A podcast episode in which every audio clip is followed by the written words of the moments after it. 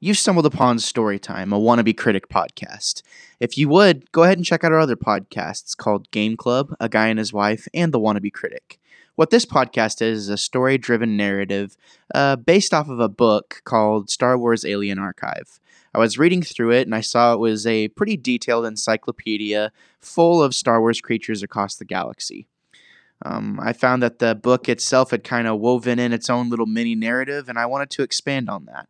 So, that being said, uh, parts of the story, things that are added into it, do not belong to me, such as anything from the traveler's logs to the actual uh, alien logs themselves. I do not own those, I did not come up with those.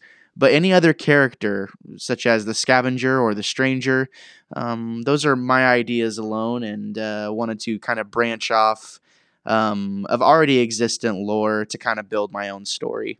That being said, I've had a lot of help getting this together, and I think that if you love Star Wars and you love a good story and you want to be entertained over a decent period of time, this might be the right podcast for you.